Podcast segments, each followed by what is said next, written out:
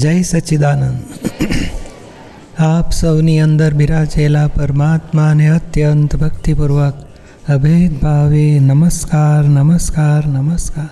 જય સચ્ચિદાનંદ આજે સ્પેશિયલ બાળકો માટે. રોજ તો સવારે અવાય નહીં ને. રોજ સવારે તો સ્કૂલમાં જવાનું ને, વહેલા ઉઠીને. ભાગા ભાગી હોય. એટલે લિટલ બેબી અને વાય ત્રણેય માટે આજનો સ્પેશિયલ ગોઠવી દીધો. શનિવારે સાંજે ટાઈમ મળે, રવિવારે મળે.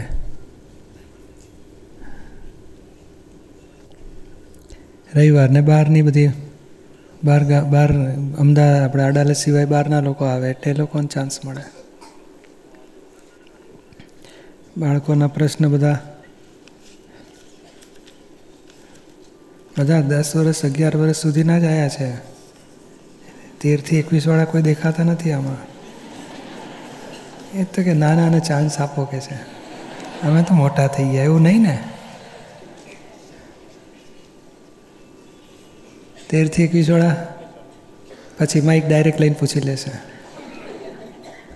તોય ચાલે. લખવાનું કોણ કાગળ બગાડે કે છે? એવું નહીં. પરીક્ષા તો વાર ને બધાને. નવે ડિસેમ્બર એટલે ઠેઠ જાન્યુઆરી, ફેબ્રુઆરી, માર્ચ. માર્ચમાં હોય ને? ફાઇનલ, એપ્રિલમાં. ત્યાં સુધી રમવાનું, ખાવાનું મજા કરવાની. એ ભણવાનું આવે. ભણવાનું બહુ ટેન્શન. અહીં આવે છે ને? વિરુષ્કા કહે છે કે હું જ્યારે ભણું છું ત્યારે મને યાદ રહેતું નથી. કે છે વિરુષ્કા કોણ? પછી મિશ્રા મિશ્વા વિશ મિશ્વા. એ છે મારાથી ભણવા બેસતી વખતે દસ મિનિટ દાદા ભગવાનના અસીમ જે જેકાર નથી થતા. તને યાદ નથી રહેતું? શું શું યાદ ના રહે? જે જે ભણું બધું યાદ નથી રહેતું. રમવાનું યાદ હોય? રમવાનું પણ ભૂલી જાય. સમટાઈમ્સ સમટાઈમ ભૂલી જાય. અને મમ્મીને પછી કે મારી માટે પીઝા બનાવજો ને એ બધું યાદ હોય કે? હોય. એ ભૂલી ના જવાય. એટલે ખાવાનું યાદ રહે કયું કયું આઈટમ ગઈકાલે તો મમ્મી પીઝા બનાવ્યા હતા. આજે પાસ્તા બનાવજો એવું કહે કે ના કહે? તો ગઈકાલે પીઝા બનાવવા યાદ હોય ને? એ કેમ યાદ રહેતું હશે? મજા આવે એ યાદ રહે. કંટાળો આવે એ યાદ ના રહે. કંટાળો આવે એવું નહીં કરવાનું ભણવામાં ઇન્ટરેસ્ટિંગ કરવાનું. કયા ધોરણમાં ભણે છે? થર્ડ થર્ડમાં તો થર્ડમાં થોડું બહુ હાર્ડ હોય ભણવાનું.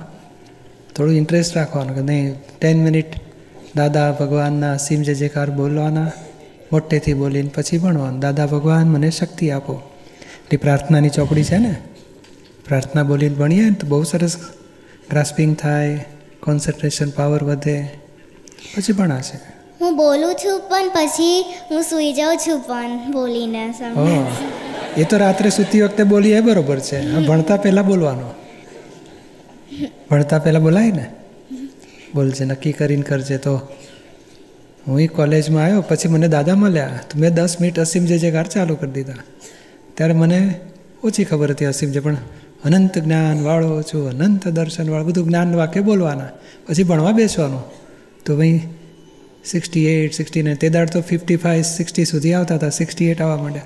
સેવન્ટી હાઈએસ્ટ આવતા હતા તે વખતે. બધાને એંસી નેવું ટકા નહોતા આવતા તે વખતે. તો સિક્સટી નાઇન આવવા માંડ્યા સિક્સટી એટ આવવા માંડ્યા. તમે ભણશો ને તો ટ્વેન્ટી પર્સન્ટ વધી જશે તમારા. હા નક્કી કરજે બધું સરસ મોટા અવાજે બોલીને ભણવું છે. તો સરસ ભણાશે. વિશ્વા કુશ પુરુષ શું તને દસ મિનિટ પૂરેપૂરું બોલાતું નથી ના અરે એકસો ને આઠ વાર ગણે ને તોય દસ મિનિટ થઈ જાય એક વખત બે વખત ત્રણ વખત કરતાં કરતાં આંગળીના વેઢે ગણી દેવાનું પણ આપણે દસ મિનિટ કાંટો જોઈશ તોય ચાલશે બોલવાનું શું કામ છે કારણ ચિત્તને દાદા ભગવાનના અસીમ જે જેકાર બોલો ને શબ્દ વાંચીને બોલવાનો આંખો બંધ કરીને શબ્દ વંચાય એટલે ચિત્તની એકાગ્રતા થાય તો અશુદ્ધિ ઓછી થાય. એટલે માટે એકાગ્ર કરીને બોલો. થોડી પ્રેક્ટિસ કરવાની. દસ મિનિટ મોટા અવાજે બોલવાનું. પછી ઘરમાં તમે આરતી કરી શકો, દસ મિનિટ અસીમ જે જેકાર બોલી શકો અને પાંચ દસ મિનિટ માટે પ્રતિક્રમણે કરવાના. કે કોઈને દુઃખ અપાયો ધીમે ધીમે ચિત્તની જેમ બીજાને દુઃખ આપો ને તો જ બગડે. પછી ટીવી, મૂવી જુઓ તોય ચિત્ત બગડે. કપડાં ખાવા બધા ચિત્ત બગડ્યા જ કરતો આખો દાડો. એટલે આ ચોખ નાવડા હોઈએ જેમ આપણે નહીએ છીએ ને ચોખ્ખા થઈએ ને એવું અસીમ જે કાં દસ મિનિટ નવડાવવાનું ચિત્તને તે ચોખ્ખું થઈ જાય. તે સરસ ભણાય પછી આપણાથી. નક્કી કરજે એટલે થશે. ખુશ પછી રુદ્રા પટેલ જય સચિદાનંદ બોલો. મને ગંદા સપનો અને વિચારો શું કામ આવે છે? એનો એનો મતલબ શું? એ બધો કચરો. નહીં આપણે માર્કેટમાં ગયા થેલીમાં શાક લીધું. ટમેટા લીધા ને બટાકા લીધા ને દૂધી લીધી ને ટીંડોળા લીધા. પછી બહાર કાઢો તો ટમેટા નીકળે પહેલાં દૂધી નીકળે ને. પછી ટમેટા નીકળે ને બટા બધું કેમ ભર્યું એ બધું નીકળે? ત્યાં ગયા ભાવમાં બધું ભરીએ છીએ આપણે. સારું ને ખરાબ બધું ભર્યું. કોકનું ખરાબ, હમ, મારવો જોઈએ ને, કરવો જોઈએ ને. તે ખરાબ વિચાર કરે તે ભર્યો માલ. સારો વિચાર કરે કે ના, સેવા કરવી છે, દાન આપવું, તે ભર્યો. હવે માલ પાછો બધો નીકળે. તે મનમાં ખરાબ વિચાર આવે. કોઈને દુઃખ થાય એવા હોય તો હે દાદા ભગવાન માફી માગું છું. તો ધોવાઈ જશે શું એ તો આવે પણ ભરેલો માલ નીકળશે.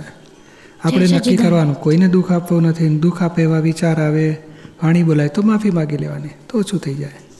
સમજાયું ને? રુદ્રા જય વરુણ જયેશ વસાવટ.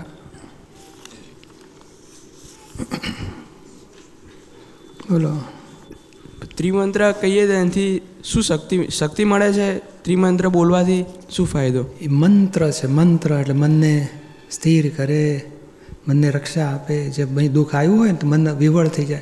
શું થશે? આનું શું થશે? તો ત્રિમંત્ર બોલો એટલે સ્થિરતા આવે. તે મંત્ર મનને શાંતિ આપે, રક્ષા કરે એવું હોય છે. અને આ ત્રિમંત્ર તો બધાય જૈનોના, વૈષ્ણવના, શિવના બધાય દેવદેવીઓ આમાં સહાય કરે. આ બધાએ ભગવાનને નમસ્કાર છે વૈષ્ણવના શિવના અને જૈનોના.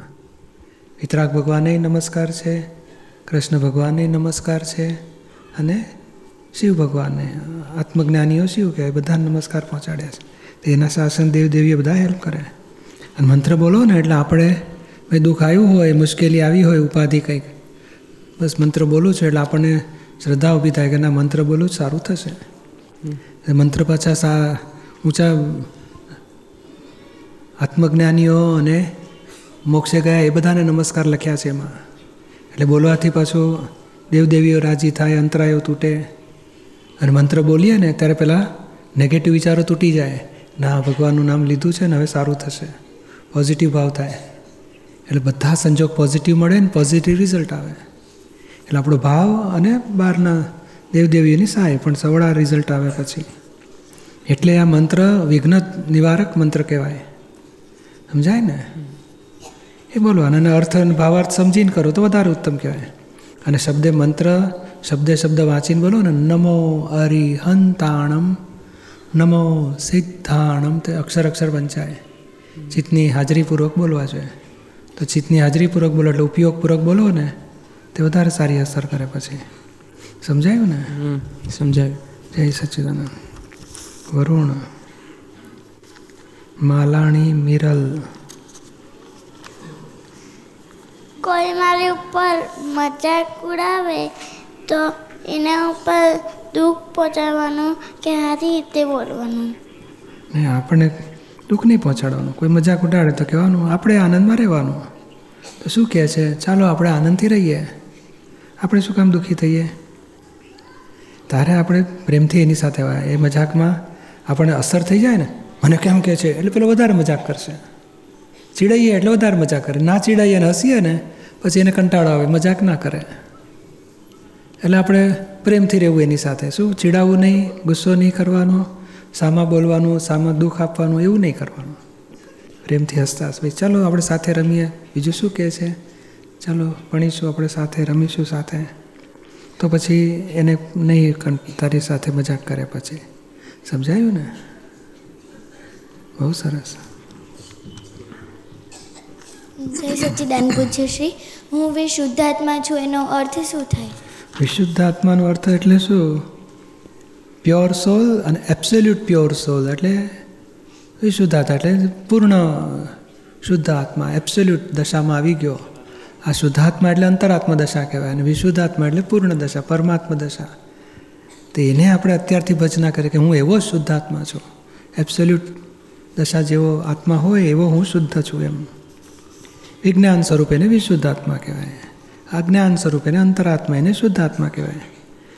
તો આપણે આગળની ભાવના કે હું એકદમ શુદ્ધ છું. આ સંસારમાં જેમ કાદવમાં નથી કહેતા, કમળ હોય તો એ કાદવ અડે નહીં. એવો આત્મા સંસારમાં હોવા છતાં ખરેખર શુદ્ધતા તૂટી નથી એટલે આપણે આ બોલીએ, હું શુદ્ધ આત્મા છું, શુદ્ધ આત્મા છું, પરમ જ્યોતિ સ્વરૂપ સિદ્ધ ભગવાન છું. એ આપણે ઊંધું બોલ્યા હતા ને એટલે આવરણ ચડ્યા છે. હવે આ બોલવાથી આત્માની, આત્મા જેવો છે તેવું આપણે બોલીએ, હું આ છું. તો આવરણ તૂટતા જાય. એટલે આ બોલવાનું બધું એટલે જ્ઞાનવિધિમાં ખાસ બોલાવીએ. એનાથી આવરણ તૂટે ને પછી જાગૃતિ શરૂ થાય. હું શુદ્ધ આત્મા છું. એન્જલ પરવાડા ગાંધીનગર નેહા ગોહેલ અશોકભાઈ.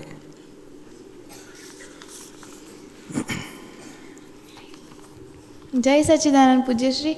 મારા ઉપર કોઈ ગુસ્સો કરે ને તો મને એના બહુ નેગેટિવ થાય છે. મારા સારા માટે હોય ને તો પણ. આપણે ગુસ્સો શું કામ કરે? આપણે કંઈક સારું કામ કર્યું હોય તો જ ગુસ્સો કરે ને આપણી પર?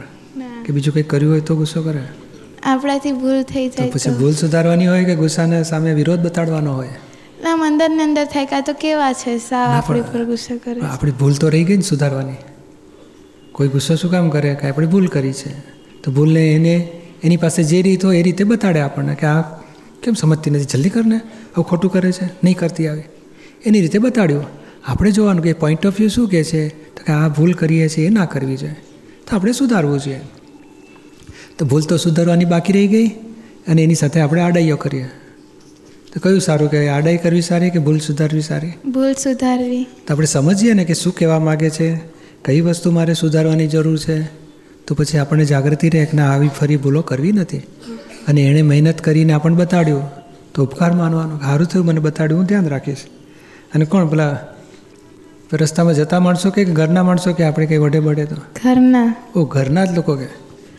ઘરના એટલે કોણ? આપણા નાના હોય એ બધા કે કે મોટા ના એટલે કોઈક વાર છે ને કામ કરવામાં મિસ્ટેક થઈ જાય ને તો મમ્મી વઢે ને તો પછી એના એ આમ સારા માટે જ બતાવતી હોય. પણ આપણને એના નેગેટિવ થાય. તો લોકોનો દોષ કહેવાય? આપણો. હા નક્કી કરવાનું. મમ્મી કહે છે મમ્મી બિચારે હવે કેટલી અકળામણ કોક એક વખત સીધી રીતે કીધું હોય એક વખત શાંતિથી કીધું હોય બીજી વખત કીધું હોય તોય આપણે સમજીએ નહીં પછી ચીડાઈ જાય. જલ્દી કરને તું બસ ઊંધું જ કરે દર વખતે.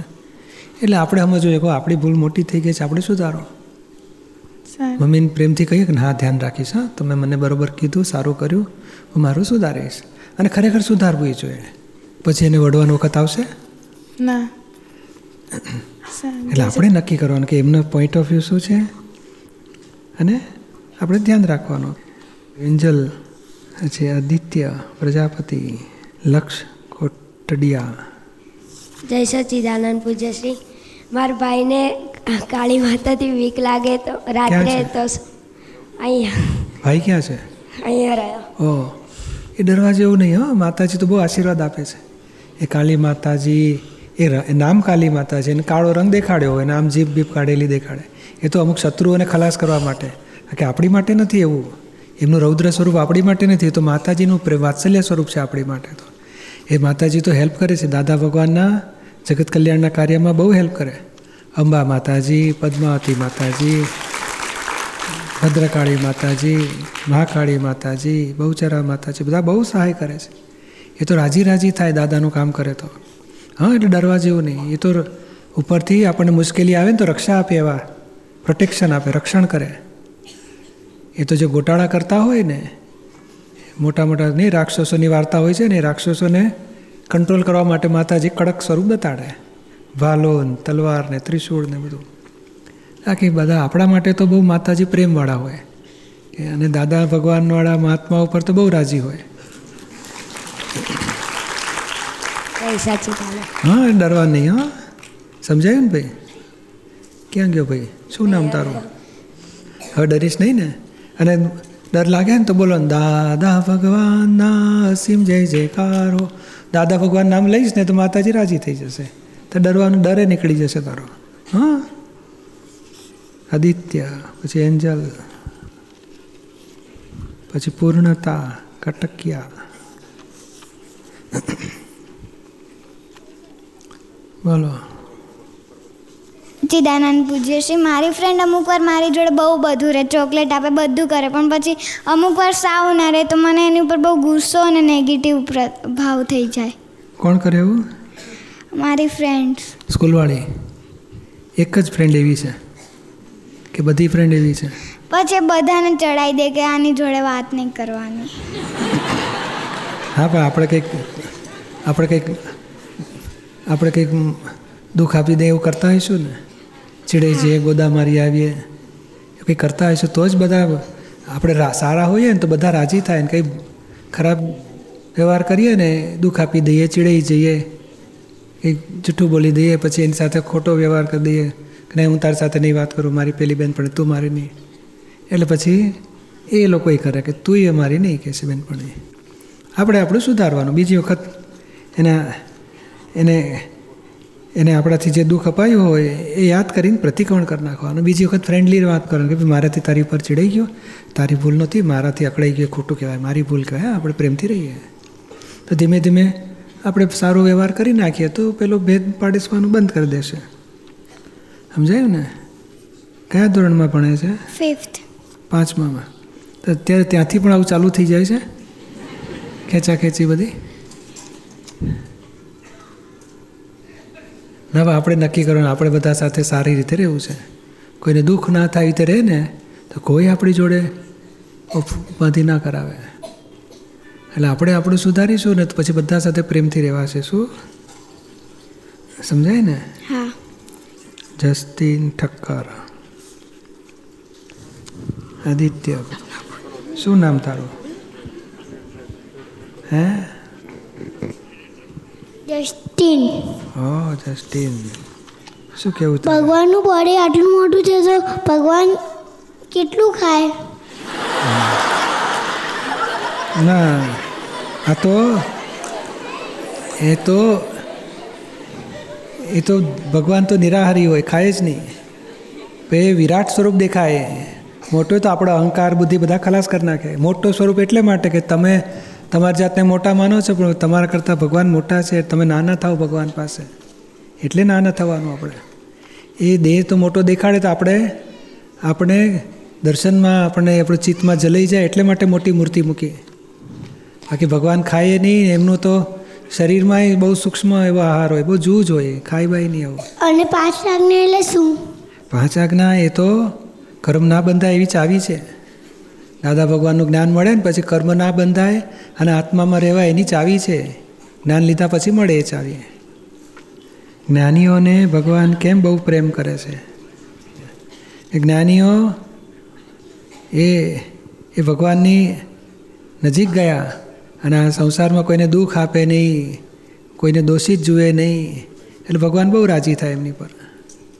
અને મહી જ બેઠા જ ભગવાન, કે કોઈને દુઃખ આપશું ને તો એના ભગવાન રાજી ના થાય આપણી પર.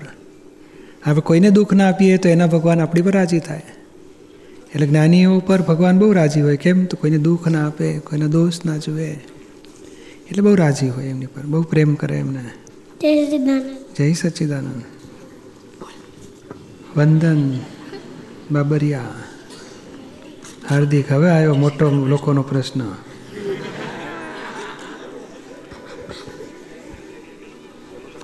બોલો.